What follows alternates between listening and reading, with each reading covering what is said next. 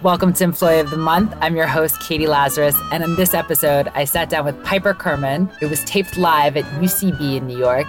Piper is best known for her memoir, Orange is the New Black, which I imagine is a New York Times bestseller because it is so popular, as it should be. You should definitely check it out. And also check out the series on Netflix, Orange is the New Black, where Piper is a consultant to the show. She speaks all over the country to people who are presently incarcerated, previously incarcerated, as well as schools, to book clubs, and also does some communications consulting for nonprofits and public interest firms. I'm very proud of her bravery in coming forward with her story and I think it just shows it's one thing to learn a lesson, it's another to try to help others not learn that same lesson. And I think that's one of Piper's greatest gifts. Enjoy our interview.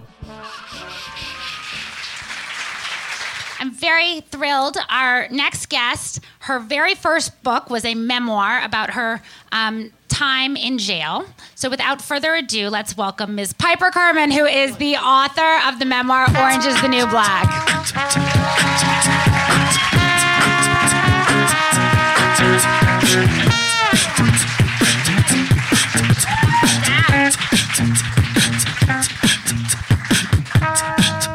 Piper, so excited to have you on. Um, so you were a child model? Uh, no, child actress. Child actress. I Yes. apologize. What did you do as a, as a child actor? Um, a lot of theater and one Fenway Frank ad. That's awesome. Yep. Fenway Frank's tasty. Now, my mom went to Smith, and she's obsessed with uh, Jane Austen and, and goes to Jane Austen conferences every year. And, and you went to Smith, and you were part of an international drug cartelia. What are the benefits? What are the benefits of an all-girls education? You know, a sense of, you know, uh, how other women's lives sort of overlap with yours and why they're important and, you know, costumes and crazy outfits and, you know, uh, yeah, there's a lot of them. One of the other things um, when I was reading your book, I was I, I feel like being in jail it like immediately gives someone street cred, and then reading about your first fight, it was over spinach versus iceberg lettuce. Yep. Yep. Lettuce, salad. Yeah. Roughage is really important. Actually, if you were in prison, you would fight for the spinach too. I promise you. Because there were so f- few vegetables. So a few vegetables, and yeah, absolutely. And you know, you're happy, happy as a clam to be you know munching away. And when someone comes and interferes with your spinach, you're gonna throw down. I love it. I have this image of you like in a homeless shelter being like, so what's in the broth? um, one of the wonderful things about Orange is the New Black is um, how many diverse people it, it shows in the program. And Jenji Kohan, who's the creator of the show, which was adapted from your beautiful book, um, said that I sh- there was no way she could get a, a show on the air that was going to show people of color without having a white narrator there. And I was curious for you because this is your personal story being adapted.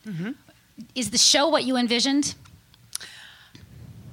The nice thing about Jenji is that when I first met with her, which was right after the book came out, um, she had read the book and she was interested in it. And um, she didn't pitch me a vision. She just asked millions and millions of questions. And that was really encouraging because it meant that she didn't have this completely preconceived vision for what she would do, that it was something that she would explore. Um, and one of the creative choices that she made, she made tons of creative choices, but one of them was blowing open this huge ensemble cast, which is fantastic. I mean, it's one of the reasons that people who wanted to adapt it into a TV series, that was of far more interest to me than people who were interested in a feature film because the reason to care about the story that I tell in my book is because it relates to millions and millions of other people in this country, not because my own individual story is so interesting.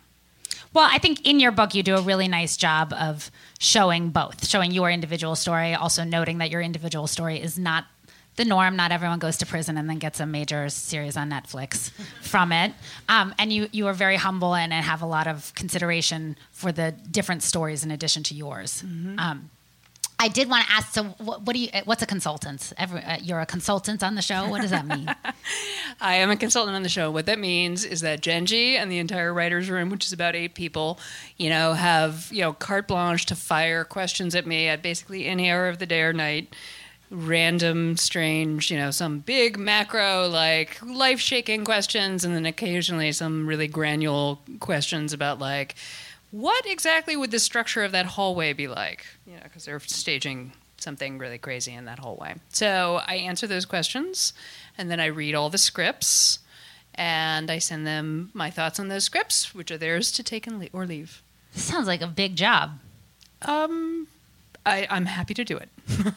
Sounds really, really um, fun. Is it is it a realistic portrait to you of what prison is when people watch the show? It's really interesting. Somebody was talking to me today who was also in prison, and they said you can't make the shit up that happens. And I thought of that. I thought that many, many times while I was incarcerated.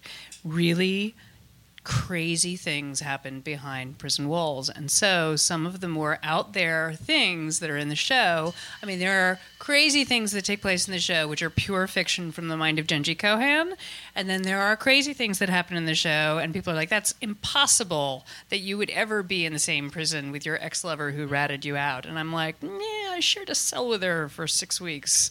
So, you know, Yeah. you know, some of the things that people are like, yeah, that's totally unrealistic. I'm like, yeah.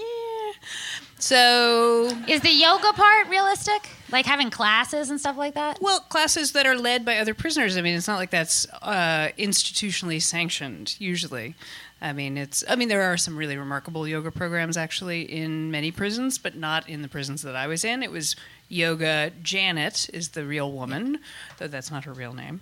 Um, just on her own steam, sort of banding together this little crew of misfits to try to do some yoga. um, but I think that what Jenji's team has really been committed to is trying to create Litchfield as a world that is realistic. I think a lot of people feel that way just about Litchfield, Connecticut, pro- and proper, not even the jail. Um, I, you learned so many things in prison, and, and one of them, in addition to electricity, was how to use a maxi pad to do a lot of things. So I brought some. Oh, thanks. Um, now I brought two kinds. Um, there is the organic recyclable. Uh, oh, sorry, I apologize. Reusable cotton pads. Um, I didn't know if you want to use them, but there's nothing more embarrassing than returning reusable cotton pads. I can imagine, um, but I am up to that task. Um, but if you'd like to either use these or the uh, always, these are, are they securely fit, which is great. Um, I wanted to see what, what you could do, and I was like, "Gosh, where are we going to find something dusty enough?" And you were like, uh, "Anywhere in this room." Pretty much. So, so um, should we tear these open? Uh, yeah, I would say those would be the sentimental favorite. The, for you me. really the, the recyclable cotton pads for women are not a sentimental favorite for you? I, I think, frankly, in prison we could find much better uses for those. Okay. All right. Well, you can take those home. You're welcome. They're from the Park Slope Co-op if you want to join. um, look at it as a little entree gift. Thank you. Anyone else need any? Are you guys all set? Anyone want? Just as a take-home stocking stuffer. Mm hmm. Okay. So, Sorry. Sorry. I got. I, I throw like a man. So we don't have any water or soap, right? Uh, water or soap? Does anyone have water? Soap? Purell? No, we've learned that Purell is actually quite dangerous. Does anyone else read that article in the this- New York this is- Times? No one else's mom forwarded that? This is nice. This is actually much fancier than the standard issue. Oh, you know, good. in I mean, one of the reasons you use the maxi pads in prison is because it's one of the only things that the institution actually gives out. So weirdly, you know, no toothpaste, no shampoo, but they hand out maxi pads. We would have inspection. Inspection would take place at minimum once a week, but sometimes they'd just be like, inspection! um, so at least once a week, every Sunday night, you know, every woman in the place would be in the joint would be cleaning, and I was top bunk, so it was my gig to clean all this kind of stuff, all this, all this weird ductwork, just like what's over our head with the maxi pads. So, um, but I'm a little This, scared this to climb music up on this stand chair. here. I think the music stand looks pretty dirty. This as music stand has is. like All some right, Just gonna weird, because we don't over. we don't have a lot of um, this weird gunk on it. That liability. It's We have a small budget, macro budget, just in case you fall. here. But health insurance Yeah, in I- January. Anyone have it? Me neither. Okay, good. Honestly, don't know what that is. Might have to scrub hard. It's like hard candy or something, right? You got. Oh, Woo! you guys, I think we should it's give her a hand because this is fucking awesome. It's like a ShamWow commercial. It's definitely a ShamWow. You guys, Yeah, Piper, because you, you were so helpful. Oh my God, great. I should be handing out thank more you. of these. Piper, before you leave, I'm going to give you something that's so exciting to be out of prison. Now you can have these as well, Swiffers. Thank you so much. Um, thank you for your wonderful book. I recommend that everyone, if you have not gotten a chance to read Orange is the New Black, please do. It's a fantastic, fantastic book, and I am so excited, and I hope that it gives you some validation to know that you are helping other people um, share their stories and, and also show the pitfalls of a non rehabilitative system, but um, hopefully get people involved in finding ways to make it more rehabilitative. Thanks, Katie. Thank you, Piper Kerman. That's it for this episode of Employee of the Month. I'm your host, Katie Lazarus. Thank you so much to Ian Mazoff for editing this together. Thank you to my co host, Lady, who has been um, snoring relatively quietly during this episode, so you haven't had to hear my dog. And thanks to all of you for listening. Do go to employeeofthemonthshow.com to subscribe, to nominate someone, get involved, and find out about our live productions and donate. If you enjoyed the episode, please, please, please do leave a very nice note on iTunes. It's much appreciated. And much more importantly, hope you are getting some inspiration or some cathartic feeling from listening to these interviews, learning new things, and either applying them to your life or just enjoying it as it is, because sometimes it's enough to just be. Thank you. That's it. I'm Katie Lazarus. Have a good one.